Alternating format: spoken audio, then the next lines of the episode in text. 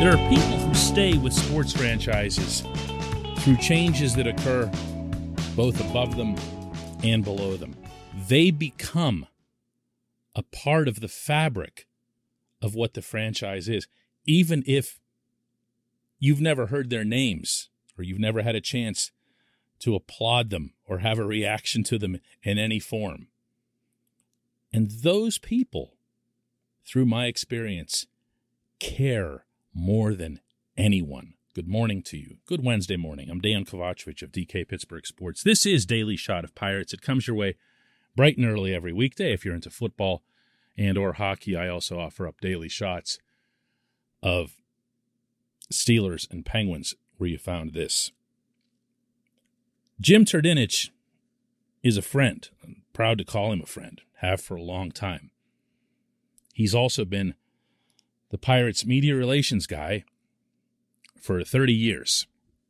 He is going to transition this year into a, a new role, a newly created role of team historian, in which he'll be able to not only track vital occurrences, uh, vital landmarks from this franchise's 136 years, but also work toward advocating for Hall of Fame candidacies, both current and in the past, and even in the distant past. And right here in parentheses is where I'll put my Babe Adams plug in.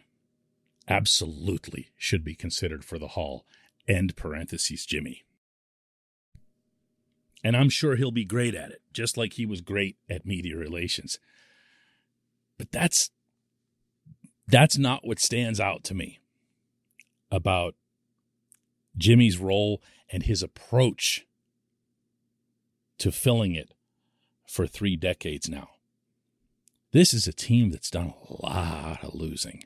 This is a team that has accumulated over the years, particularly under Bob Nutting's watch, a lot of negative publicity, a lot of negative pushback. It's not cool in our city to like the Pirates. It's just not. And other than those wonderful three years and change in the middle of the past decade, it hasn't been that way for a very long time. Now, I'm not going to betray any trusts or tell any stories out of turn, but I can tell you that Jimmy has felt that in all directions. He's felt it whenever things have been really bad. He's felt it in the other extreme with the blackout game and with some of the highs and even the individual selective highs amid a terrible season like the Jacob Stallings Grand Slam this past summer.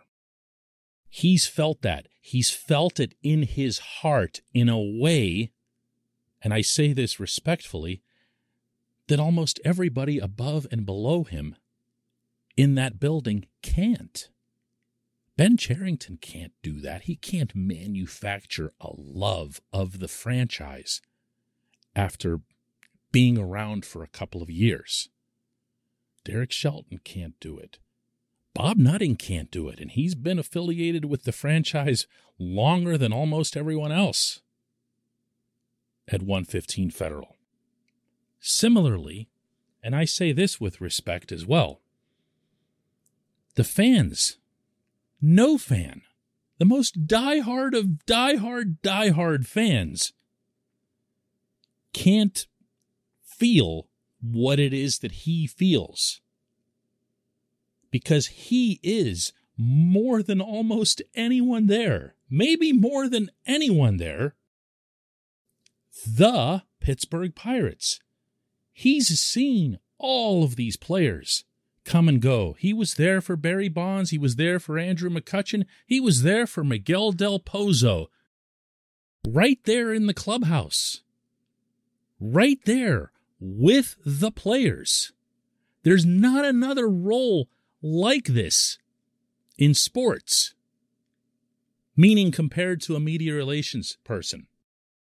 You can be the team president or the CEO or whatever, but you're not going to have that same connection to the team that you're running that the media relations person will because they're not only dealing with you they're also right there dealing with the players oh and by the way they're dealing with the you know the rotten people like me who as part of our jobs have to write you know that the team stinks more often than not there's a juggling act there that no one else can match and i only wish that that sort of thing could be absorbed or appreciated more from the outside, especially to the people who say no one associated with the Pirates cares. They just don't care. It's just a money making thing here.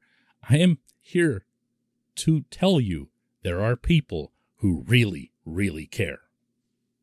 This portion of Daily Shot of Pirates is brought to you by our friends at North Shore Tavern, that's directly across Federal Street from PNC Park. It's home of Steak on a Stone an eating experience, underscoring the word experience. The steak is brought to you partially cooked on an 800 degree stone, and you do the rest. It's a ton of fun, it's a great meal, and it's a baseball atmosphere like no other in Pittsburgh. North Shore Tavern, right across Federal Street from PNC Park. I don't make a habit of using this show for anything personal. I know that sort of thing can be and usually is, boring for a listener. You tuned in to find out about the Pirates. And you know what? Tomorrow I'll get back to either railing about the salary cap or wondering if Oneil Cruz can hold down shortstop. Today, today, I'm going to use this episode to thank Jim Trdinich and to acknowledge in a way that I probably couldn't if I was face to face with him right now. How much he's meant not only to the Pirates, but also to myself and my own career. I've covered the Pirates for a long time in this city. I have written some things that were really, really rough. I have broken stories that have gotten people fired. He has had to navigate some of that at different points. He's had to navigate issues and incidents on the road and in other settings because of my, shall we say, um, I was about to say combustibility, but that would be busting myself. My passion for my work and for getting to the bottom of a story. I'm grateful for all of that. I am more grateful, though, as a born and raised citizen of this city that this once proud and ideally proud again civic institution had someone like Jimmy as a steward through what's been its 30 toughest years. And I hope for people like Jimmy, and there aren't many of them, but I hope for people like Jimmy that the next phase for this franchise, the next chapter that he'll get to write as team historian, will be something that makes everything he's put into this worthwhile. When we come back, just one question.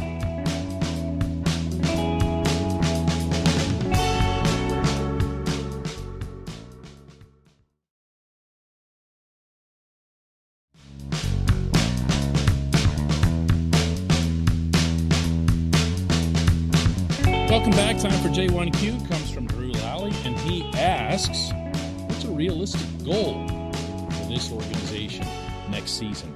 Drew, I'm going to presume that you didn't use the word organization by accident, because if you're listening to a show called Daily Shot of Pirates in the dead of winter, I'm going to have to guess that you know that that term applies to the entire system. So there's going to be an easy answer to your question, the goal for the organization. Well, get better, you know, get seven or eight prospects in the top 100 instead of the current six. Uh, keep seeing players evolve, young players uh, evolve into something more than what they were. Let's see, uh, for example, if I had to throw one out here just for fun, I would point toward the pitching staff that was in Greensboro last season and identify not just Quinn Priester, but Carmen Mlodzinski and other guys that were there, you know, Jared Jones, and, and say, let's see each one of them blossom into a top tier prospect. That is a game changer. That's more of a game changer, and I'm going to hate myself for saying this, than anything that could happen in Pittsburgh because that's contention. When you start getting a bunch of pitchers, a bunch of starting pitchers, live arms and high ceilings, that's when you're getting serious. It almost doesn't even matter who you put out in the field. Now, that said, Drew, the, the way that I've found questions like yours to be more challenging is when they pinpoint just Pittsburgh. Because to me, you have to start seeing it. You have to start seeing it. It can't just constantly be a beneath the surface thing. You have to begin fostering a broader belief in what the pirates are doing. For every isolated instance, like the magic that Ben Cherington and Steve Sanders and his staff pulled last summer with the draft, that that kind of thing makes it out into the public, you've also got 30 games at the big league level to drown it out. Do you know what I'm saying? It's not just faith from the fans. That stuff does matter, and anybody who tells you it doesn't is, is full of it. It's also faith from within. Uh, you want these younger prospects, these Greensboro pitchers that I just mentioned, but also Nick Gonzalez, Liover Peguero, Endy Rodriguez, the guys that are right down at that level. You want them to believe that they're part of something bigger. You want them to believe that they're heading towards something really good. You can tell them that until you're blue in the face. And the Pirates do, and they actually do a pretty good job of that, of selling the whole we're creating something that's larger than any individual and we're gonna da da da da da da and it's all gonna be grand and glorious when everyone arrives and everything converges. But you gotta show it. And you can't just wait to show it, you know, four or five years after the fact. This is year three for Cherington and this management team. This is year three for Shelton at field level. Start getting better. Start getting better. That's what they refer to these camps right now that they're having in Bradenton. You know, get better at baseball. Get better at baseball. How about getting better at baseball in Pittsburgh? Do that too.